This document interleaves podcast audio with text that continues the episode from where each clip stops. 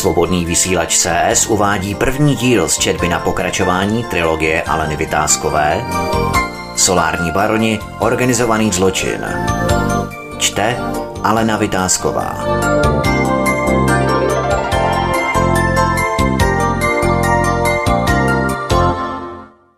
Musíme připravit spolupracující policisty, prokurátory a soudce. Kde máš ten šanon? Co máte pořád se spolupracovníky? Vždyť kví doma všechno. Ale kontrola není nikdy na škodu. A čím více spolupracovníků a našich, tak tím je to pro nás bezpečnější. Já mám ve svém trezoru svoji železnou zásobu, to víš, musíme kvída trochu kontrolovat, aby se nespletl. Dobře, kontrolu přijede udělat přímo hlavou. On také vybere ty nejspolehlivější do projektu. Pak odjedou na seminář proti korupci, ten pořádá houslista.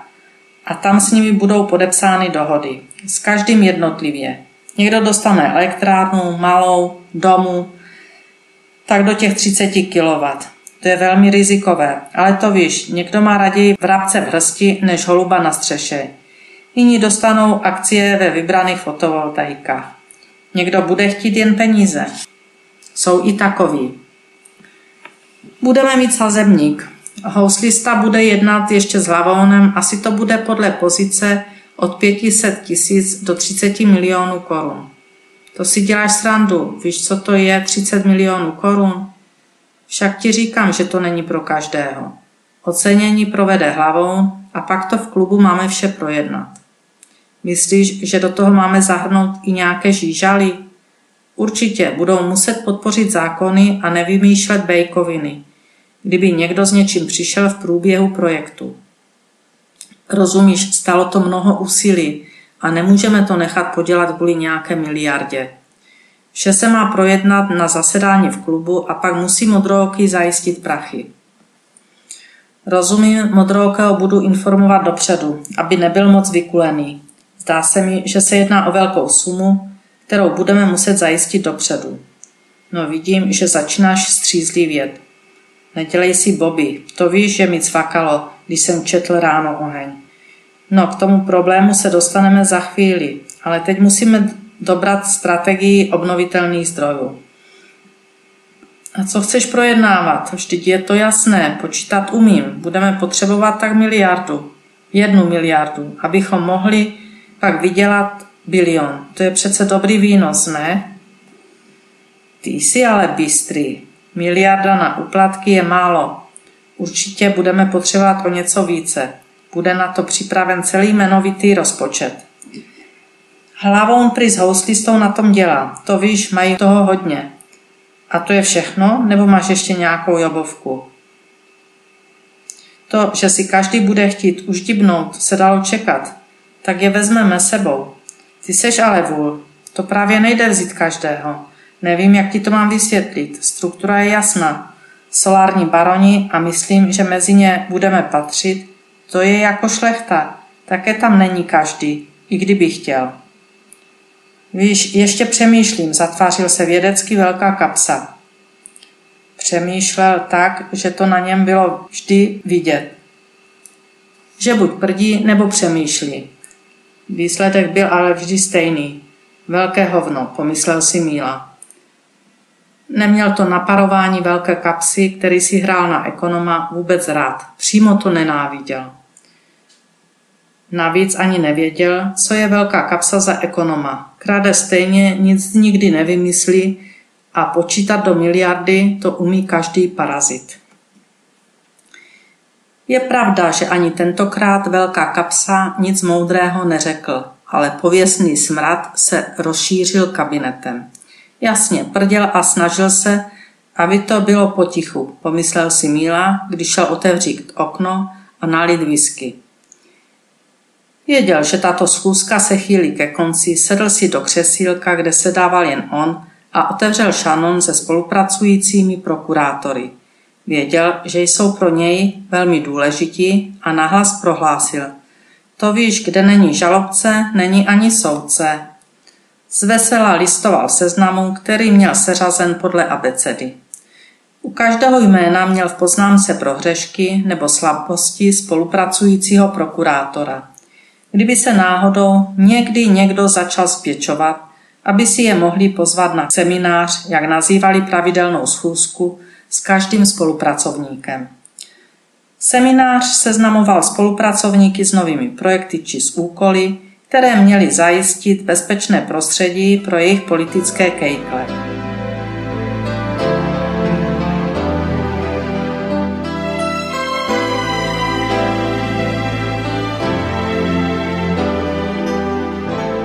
Konkrétně to v oblasti obnovitelných zdrojů měly být dopady, které mohly být dost problémové pro jejich další udržení moci právě proto, že se očekával tunel v rozsahu více než bilionu korun.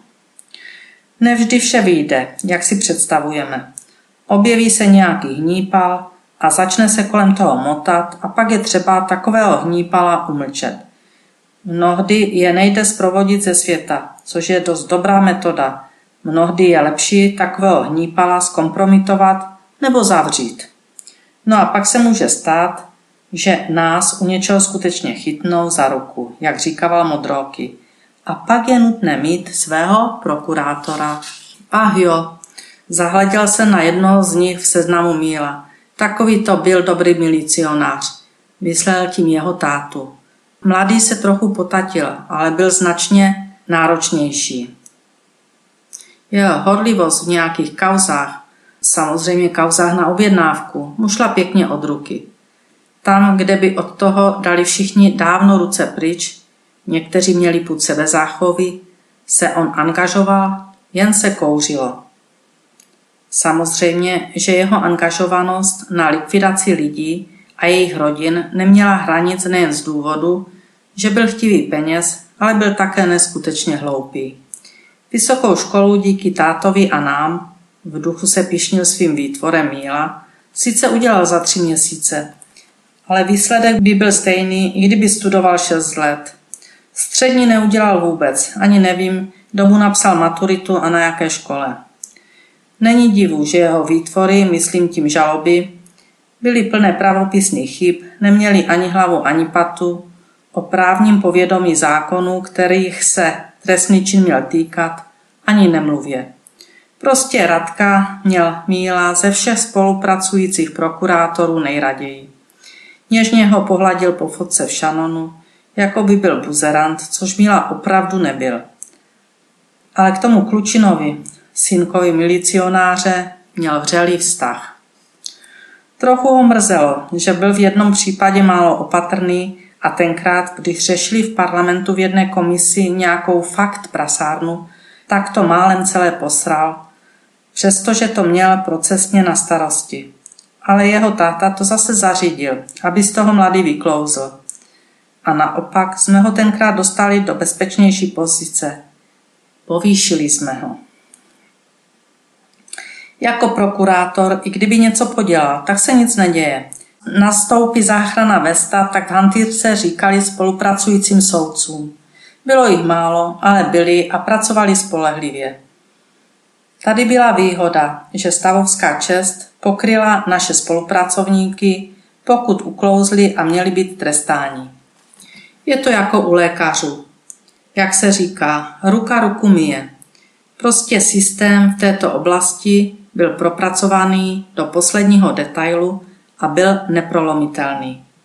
To Míla věděl, ale přesto si před velkým jednáním v klubu listoval ve všech šanonech, aby si znovu osvěžil, kteří by z tohoto výběru skutečně mohli spolehlivě pracovat na budoucích možných problémech. Byl si jistý, že k tomu nemůže dojít a zvedl oči k velké kapse. Ten listoval v druhém šanonu spolupracujících fízlů, pokyvoval hlavou a nohu měl nezvykle od sebe. Myslíš, že je budeme potřebovat ve větším rozsahu, než tomu bylo na jiných projektech? Zeptal se Míla a usrkl whisky způsobem, jako když pije kůň. Ach jo, cítím nějak v kostech, že hlavou nechce nic podcenit. Připravuje opravdu velké opatření. To víš, není to jednorázovka.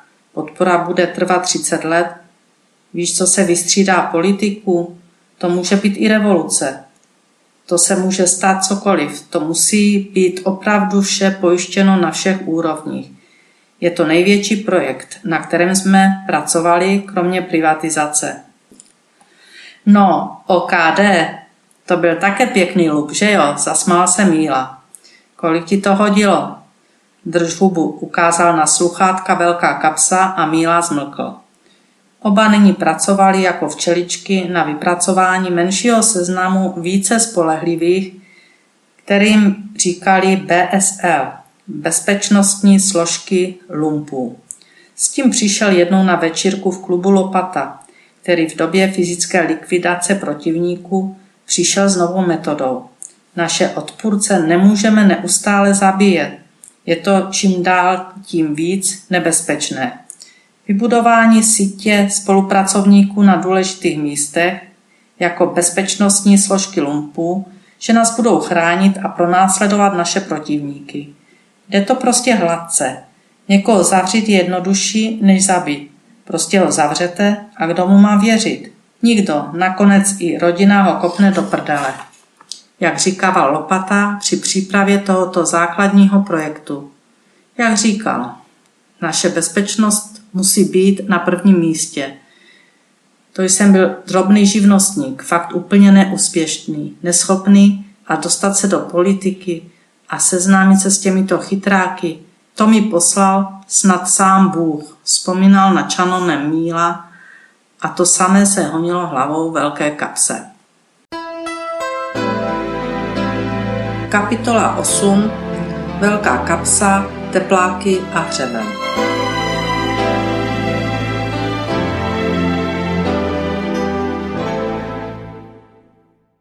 Velká kapsa tiše listoval v šanonech spolupracovníků a uvědomoval si, že jeho schopnosti na samostatnou obživu byly mizivé, věděl dobře, že by si nevydělal svoji prací ani na slanou vodu, jak říkala jeho babička.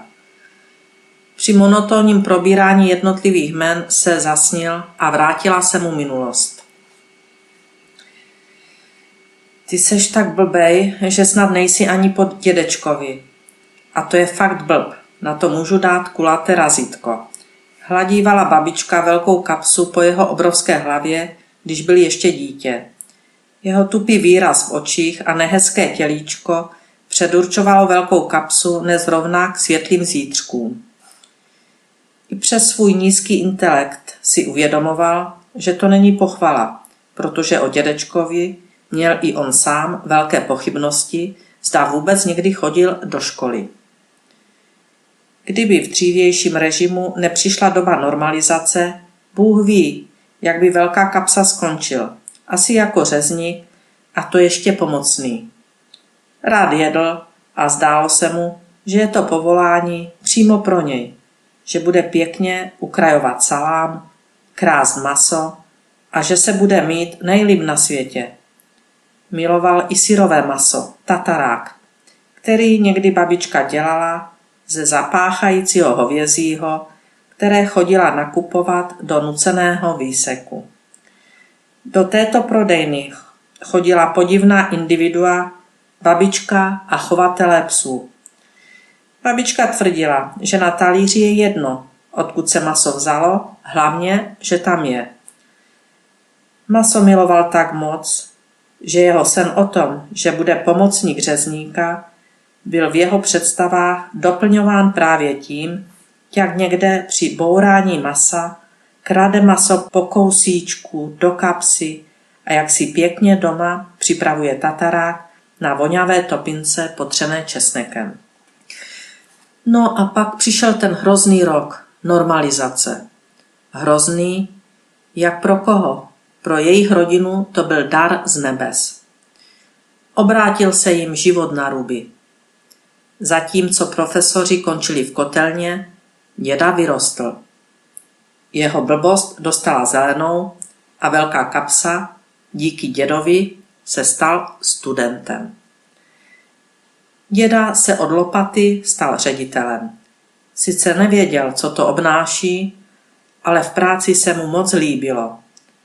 Monterky neodložil ani v této funkci a každý den se těšil, jak si vezme čisté, krásné, nažehlené montérky a nasedne do limuzíny, která pro něj každé ráno přijela k růjně, kde velká kapsa s babičkou bydleli. Jednoho dne pozvali dědu na výbor, aby mu domluvili a vysvětlili, že se jaksi do ředitelny montérky nenosí a že by měl začít nosit do práce oblek. Dostal také dárek, krásný oblek černé barvy, bílou košili i kravatu. Celý balíček byl doplněn ponožkami a botami, které měl děda o čtyři čísla větší. Vzpomínal si, jak děda přijel domů, rozuřený, balík hodil na postel a druhý den se vydal za tajemníkem do Prahy. Debilita dědu předurčovala k tomu, že byl pochopitelně i hned přijat v obrovské kanceláři nejmocnějšího muže tehdejší doby. Co se děje, Josef? zeptal se poněkud nervózní tajemník. Přijel jsem ti nahlásit škůdce režimu. Neváží si dělnické třídy, chtějí mě postavit proti dělnické třídě, chtějí ze mě udělat buržona, chtějí, aby šel proti straně. Jsou to revanšisté a si připravují puč. Chtějí nás, dělníky, zlikvidovat, anebo ty slabé dostat na svoji stranu. Se mnou to zkoušeli včera. Mám ti dát ten balík, co mi předali? To v žádném případě, ani to nechci vidět. Josef, neboj se, i hned zahájíme kroky k ochraně naší dělnické třídy. Zachráníme naše ideály, však my víme, jak. A opravdu se tak stalo. Druhý den byli všichni místní funkcionáři odvoláni, skončili v kotelně anebo v kriminále a děda opět povýšil. Stal se nejmocnějším, ale také nejblbějším, říkávala opovržlivě babička, když si děda oblékal na žehlené montérky, nasedal do limuzíny a jel řídit, jak sám říkal, krajskému výboru stát. Byl hrdý na to, že je proletář a při každé příležitosti to opakoval a že se za to nestydí. No a já jsem s neforemným tělem, velkou hlavou studoval, až se mi z hlavy kouřilo, opravdu kouřilo, protože jsem v té době hulil, pil a jsem tam mě do školy vozila dědova limuzína. Bylo to vždy v období velkých průserů, kdy mi hrozilo propadnutí, protože postavením mého dědy se mi do hlavy mozek fakt nenálil. Ve škole mě drželi jen díky tomu, že se báli dědy. Bylo to těžké období, protože jsem kamarády neměl. A když, tak to byli větší debilové než já. Prostě dětství a mládí nic moc. Kdyby nepřišla sametová revoluce, tak to se mnou nevypadalo ani za tvrdé podpory mého dědy, také nic moc. V té době již chtěli i na referenta alespoň trochu myslícího jedince, což jsem já nebyl.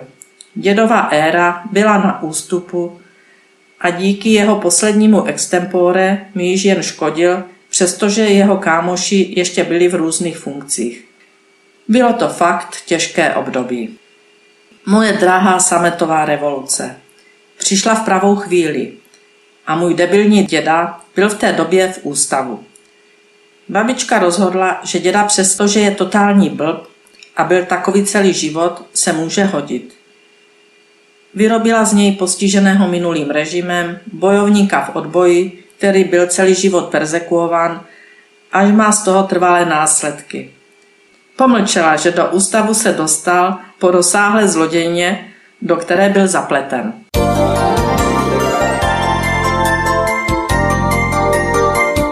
Svobodný vysílač CS uváděl první díl z četby na pokračování trilogie Aleny Vytázkové Solární baroni, organizovaný zločin. Četla Alena Vytázková.